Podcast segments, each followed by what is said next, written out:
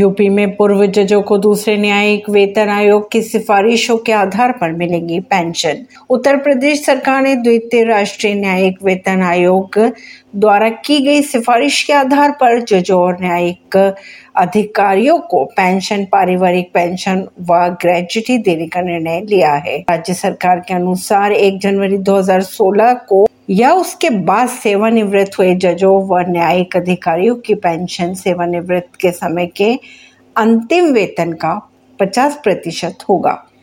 परमेश नई दिल्ली से।